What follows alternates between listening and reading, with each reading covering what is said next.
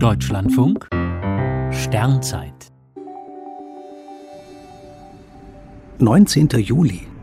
Das US-Militär und die UFOs.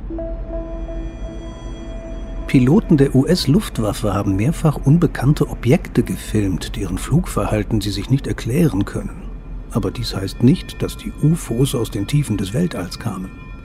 So lautet das Fazit eines Berichts des US-Militärs über ungewöhnliche Beobachtungen.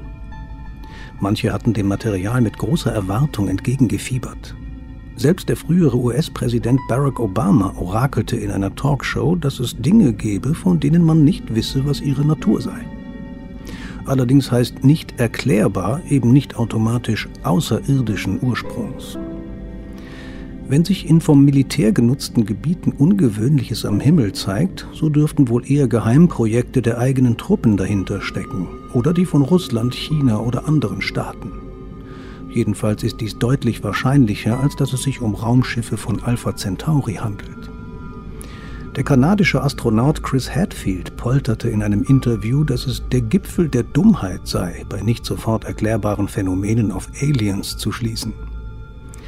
Weil der Begriff UFO unidentifiziertes fliegendes Objekt bei vielen Menschen wie Raumschiff von Außerirdischen klingt, sprechen Fachleute lieber von UAP, der englischen Abkürzung für unidentifiziertes Phänomen in der Luft. Nachforschungen haben bisher immer ergeben, dass die UFOs oder UAPs ganz irdischen Ursprungs sind. E.T., Fred vom Jupiter, Alf oder wie die Aliens auch immer heißen mögen, haben es bisher offenbar nicht für nötig gehalten, unseren schönen blauen Planeten zu besuchen.